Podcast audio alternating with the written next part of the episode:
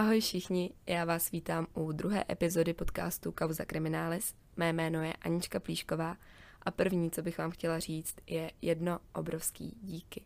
V době, kdy tohle nahrávám, má totiž první díl už přes pět set poslechů, což je naprosto neuvěřitelné, když to říkám nahlas a sama tomu nevěřím. Jsem fakt neskutečně vděčná za to, jak se to chytlo, vůbec jsem to nečekala. Spousta z vás mi taky psalo, což mi udělalo strašnou radost a nakoplo mě to dělat dál. Doufám, že tady se mnou v tomhle projektu zůstanete, protože mě to fakt baví. Sice na to teď úplně nebyl se školou čas, ale doufám, že teď přes prázdniny to doženu. Fakt se tomu podcastu chci věnovat, jak jen nejvíc to půjde. A pokud jste první díl ještě neslyšeli, tak bych vám doporučovala si ho jít poslechnout. Ne, že bychom na něj v dnešním díle úplně navazovali nebo odkazovali, ale aspoň už budete vědět, co a jak. Dnešní kauza je mediálně známější než ta z minulého dílu a právě proto si myslím, že jste ji někde už rozhodně zaregistrovali. Pokud ne, tak jsem jedině ráda, protože tohle tím pádem pro vás bude první zdroj informací, ale vzniklo na ní i spoustu osobní tvorby, ať už podcastů, videí a podobně. Takže pokud by vás zajímal i nějaký video obsah, kterým se já úplně nechci zabývat, jelikož je to na můj žaludek až moc, tak se rozhodně mrkněte, je toho k dohledání spousta. Taky v dnešním díle nezapomenu na tip, jelikož minule jsem zapomněla a přijde na konci dílu, takže rozhodně vyčkejte.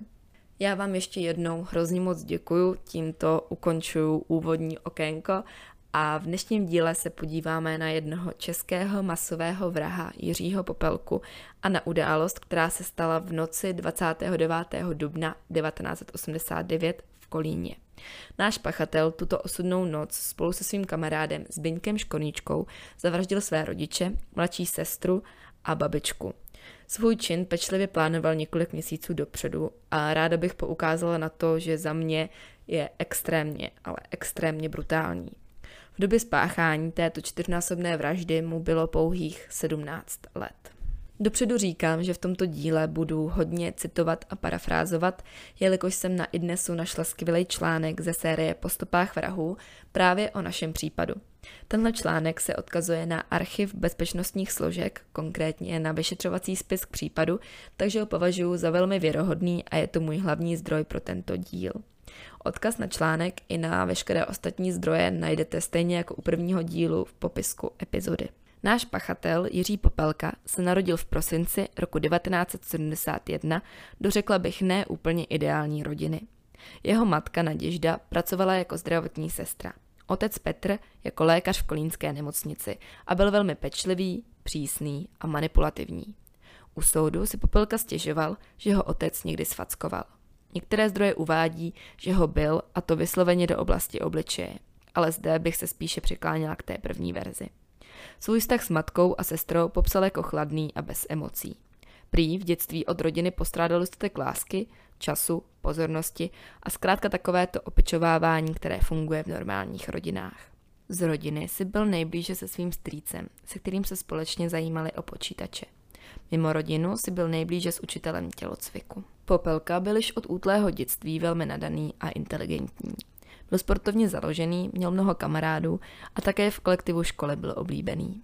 Díky jeho intelektu mu studium nedělalo žádné potíže. Někdy v sedmé třídě se Popelka seznámil s budoucím spolupachatelem Škorničkou. V době spáchání činu studoval Popelka třetí ročník Kolínského gymnázia a Škornička druhý ročník strojírenského učiliště. Škornička brala Popelku jako svého staršího bratra a společně spolu trénovali bojové sporty. Oba totiž ovládali judo, karate, kung fu a ninjitsu. Doufám, že jsem to vyslovila správně. Také se společně zajímali o videokazety. Náš příběh začíná tři měsíce před vraždami, tedy začátkem roku devatenáct osmdesát devět. Tehdy se naši pachatelé usmysleli, že chtějí utéct do Německa. Důvodem měla být nepříznivá situace v Československu a nedostatek možností trénovat. Popelka se chtěl v zahraničí stát zabijákem, například pro profesionální komando, vojenskou jednotku nebo cizineckou legii. Bylo mu to vcelku jedno. Škornička o takový život nestál, chtěl se stát trenérem juda a karate. Citace Škorničky. Podle mého názoru vznikl podnět k celému jednání z našeho společného cvičení a z videokazet. S nápadem, že bychom mohli překročit hranice do Spolkové republiky Německo, přišel Popelka asi před rokem. Mně se to zpočátku zdálo takové divné, ale na druhou stranu mě to fascinovalo. Konec citace. Naopak Popelka tvrdí, že neví, kdo s tímto nápadem přišel. Opět citace. Chtěli jsme se odloučit od této společnosti a věnovat se výhradně karate a podobným sportům. V našem státě nejsou na jejich provozování dobré podmínky. Také jsem slyšel, že jinde je líp a je lepší odtud vypadnout. Konec citace. Společně plánovali nejdříve utéct na Šumovu, kde se chtěli fyzicky zdokonalit, jelikož Popelka předpokládal, že bude nutné se přes hranice probojovat. Citace Popelky. Na odchod na Šumavu a dál do Německa jsme se připravovali tím způsobem, že jsme nakupovali provazy, ovesné vločky, obarvili jsme si komuna na černo a vyráběli jsme si zbraně. Meče, srpy i nabroušené kovové vrhací hvězdice, vypověděl Popelka. Při přípravách na útěk Popelka poukázal na to, že u nich doma stále někdo je.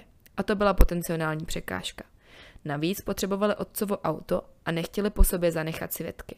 Proto se rozhodli celou rodinu Popelkových vyvraždit. Popelka moc dobře věděl, že ve škole, kde studoval, jsou uloženy dva samopaly pro výcvik civilní obrany.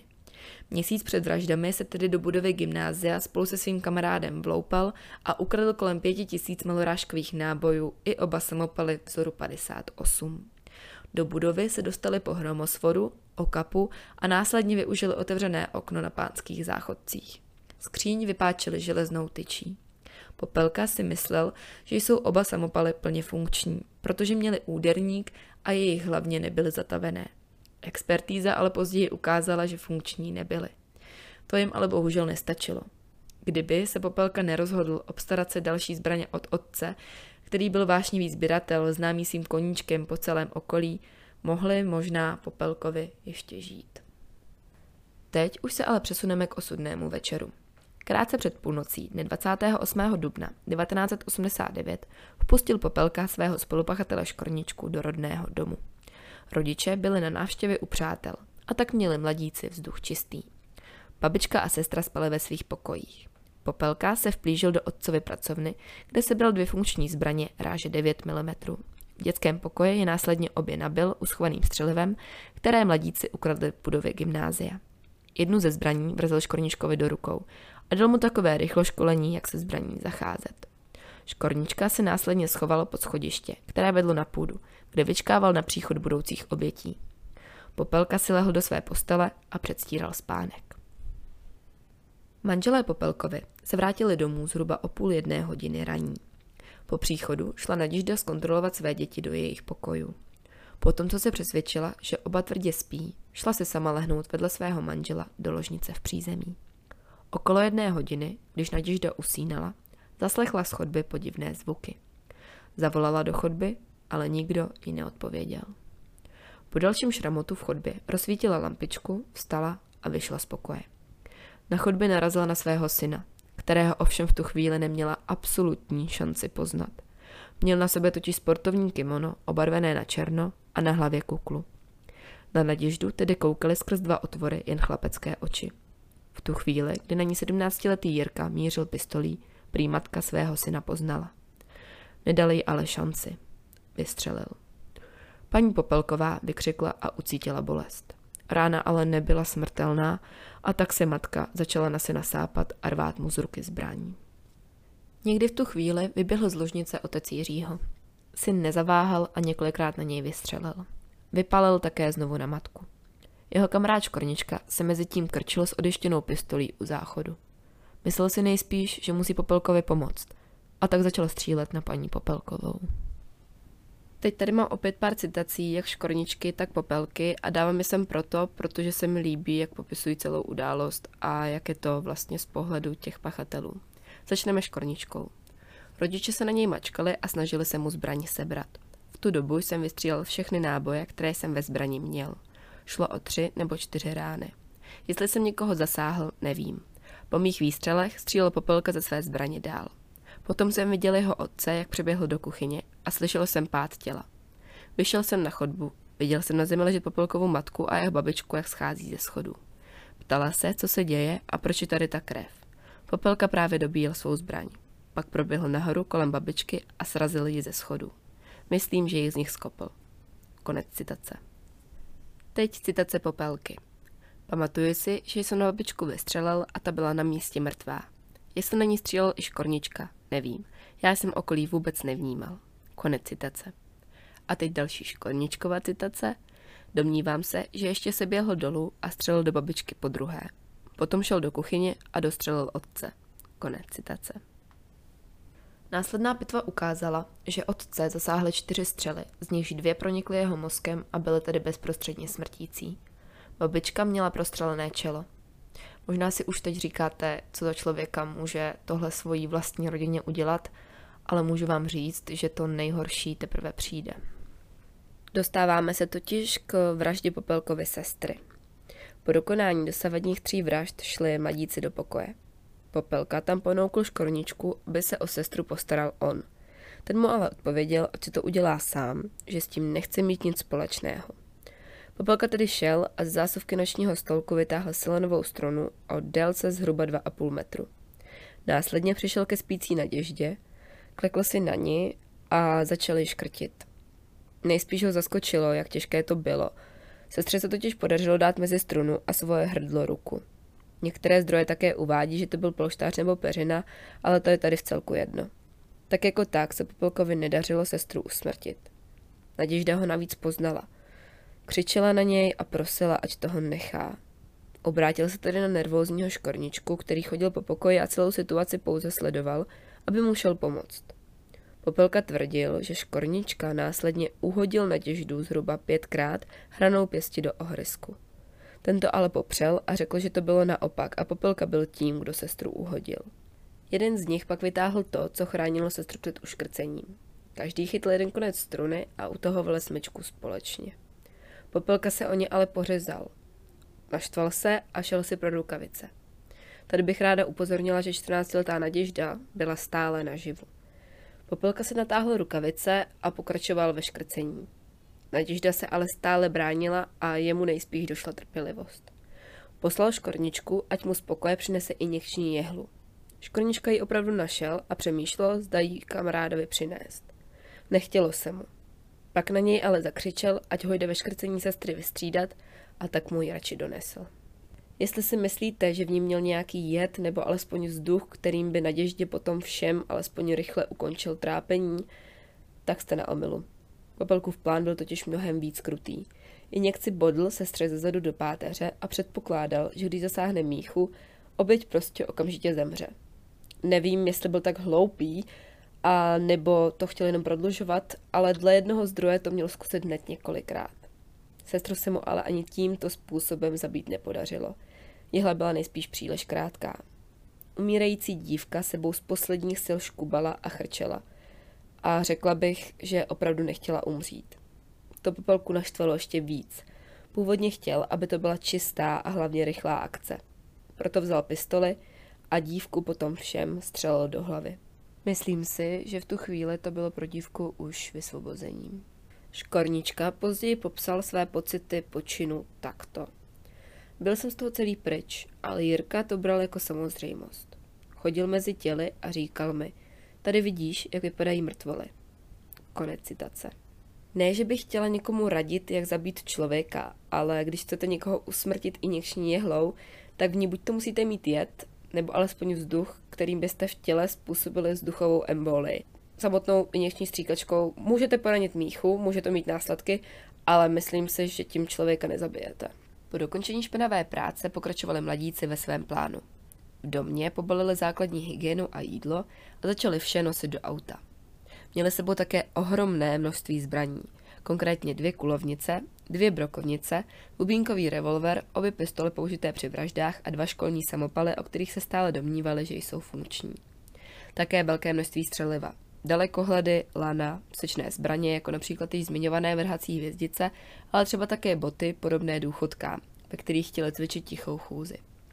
Kdybyste jako já náhodou nevěděli, co to jsou důchodky, tak jsou to takové ty vysoké zateplené bačkory, vepředu často se zipem, které má jak moje, tak určitě i vaše babča. Potom, co vše zmíněné naložili do otcova auta, se Popelka převlékl do maskáčů a Škornička si na kimono vzal bundu. Následně v domě pečlivě zhasly všechny světla a zhruba o půl třetí v noci vyrazili na cestu.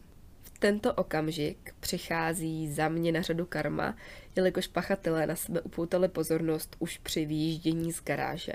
Popelka totiž rozhodně v sedmnácti letech nebyl úplně zkušený řidič, takže to probíhalo nějak následovně.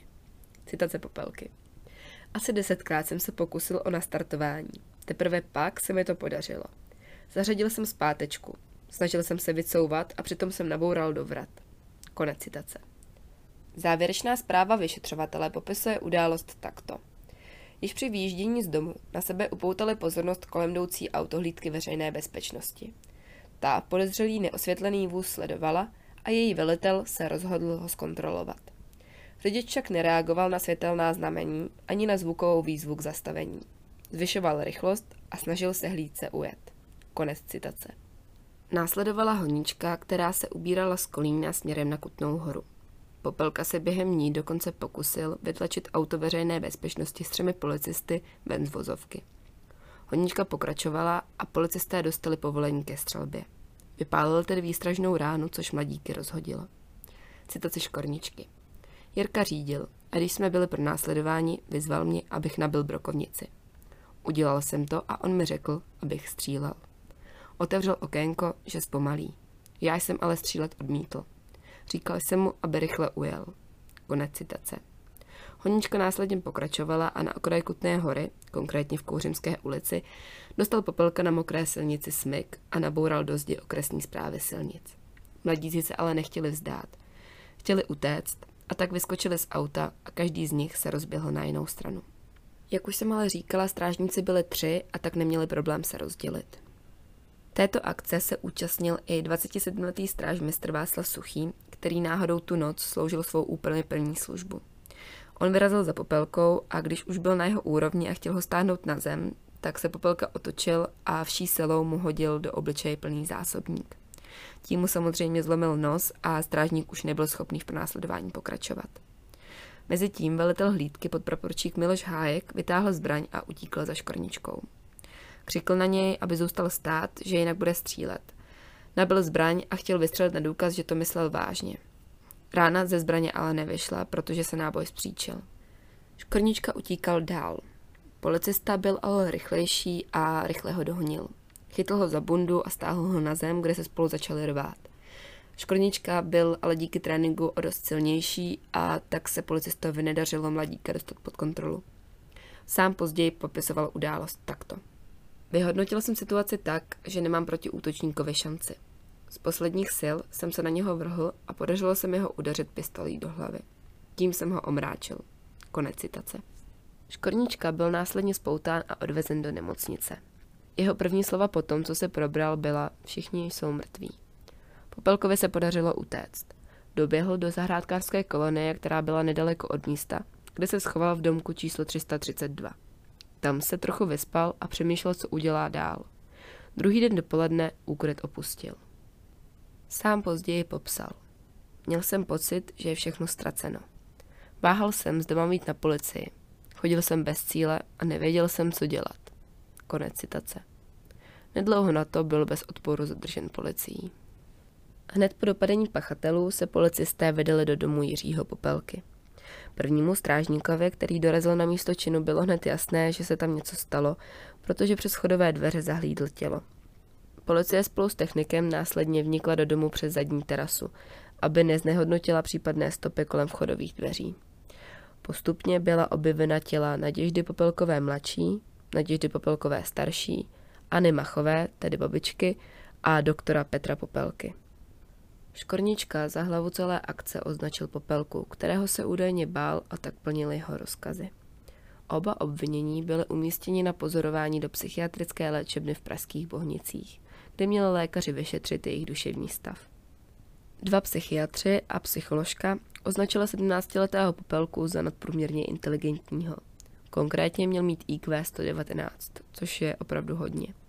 Také ho nazvali psychopatem s výraznými útočnými, bezcitnými a nepřátelskými rysy, které dokázal navenek potlačovat a odreagovávat v bojových sportech a agresivních fantaziích. Popelka byl sice zručný, šikovný a výkonný student, měl ale velmi nízkou schopnost sociálního cítění. Sám později uvedl, že nikdy nebyl lítostivý. Někdy mu bylo líto zvířat, ne však lidí. Začátek Popelkovy citace. Většinou je nemám rád. Jsou špatní a sobečtí. Konec citace. Soudní posudek následně uváděl. Při hovoru o rodinných příslušnících a jejich vyvraždění až udivuje úplnou absencí emočních projevů. Ke svým záměrům nebyl primárně veden náhodným sledováním videofilmů o starojaponských samurajích a vraždících jednotkách. Vybíral si je právě proto, že vyhovovali jeho sklonům a že z nich získával poučení a inspiraci. Konec citace. Soud s oběma pachateli proběhl dvacátého sedmého října devatenáct osmdesát devět. Bohužel, tím, že naši pachatelé spáchali čin jako mladiství, neodešli od soudu s příliš vysokými tresty. Popelka dostal konkrétně deset let a jeho komplex dokonce jen osm. Navíc díky amnestii v roce devatenáct set devadesát, kterou jsme tu měli i v minulém díle, byl oběma trest snížen o jeden rok. Škornička byl následně propuštěn za dobré chování z opavské věznice osmnáctého srpna devatenáct set devadesát tři po odpykání zhruba poloviny trestu. Jiří Popelka byl propuštěn v roce devatenáct set devadesát osm po odpykání devíti let. Škornička žije podle dostupných zdrojů v rodinném domku necelých deset kilometrů od místa, kde se tragédie odehrála.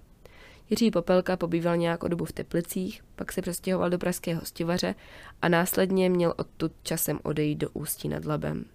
Po svém propuštění byl Popelka ještě do roku dva tisíce patnáct dvakrát potrestán za závažnou trestnou činnost. Za co přesně byl ale potrestán, to se mi dohledat nepodařilo. Tak to by bylo dnešnímu případu všechno. Dejte mi vědět, co si o tom myslíte, můj názor už znáte a ráda bych řekla, že zpracování tohohle dílu pro mě nebylo jednoduchý. Nicméně i přesto si myslím, že je důležitý, aby se o tom mluvilo, aby se na to nezapomnělo, protože sami oběti nemůžou za to, jakým způsobem odešli z tohohle světa. A tím, že se na ně aspoň takhle na chvilku vzpomeneme, tak udržujeme tu jejich památku. Jak jsem řekla, budu ráda, když mi napíšete, co na to říkáte, a my už se teď přesuneme k něčemu trošku veselějšímu a to je tip pro dnešní díl. Dnešní tip teda nemá s krimi ani s podcastem vůbec nic společného, ale myslím si, že o tom to tak trošku je, takže že to vůbec nevadí. A ráda bych vám tedy doporučila instagramový profil mojí kamarádky a spolužačky, tímto tě zdravím Vicky, který se jmenuje Jíst, cestovat, milovat. Odkaz najdete v popisku epizody.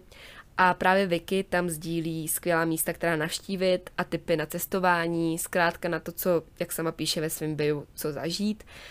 Mně se ten profil moc líbí, nejen z důvodu toho, že tam má teď tipy i z Benátek, kam já se teda chystám teď v létě, ale hlavně proto, že je naprosto, ale naprosto vizuálně skvělej. Reálně vám dělá radost jenom se na ty fotky koukat a já za tohle Vicky hrozně obdivuju, protože ona je prostě talentovaná na ty barvy a styling těch fotek, prostě je to fakt hrozně krásný, takže se rozhodně mrkněte. Mimo ty Benátky tam má teda tipy z Milána, z Dubaje, z Prahy, jelikož je z Prahy a teď teda právě z těch Benátek. Myslím si, že teď je teda ve Španělsku, takže doufám, že brzo budou i tipy ze Španělska. To by bylo pro dnešek už úplně všechno. Já jsem hrozně ráda, pokud jste se mnou tady zůstali až doteď a uvidíme se, respektive uslyšíme se u dalšího dílu. Mějte se hezky a dávejte na sebe pozor. Ahoj!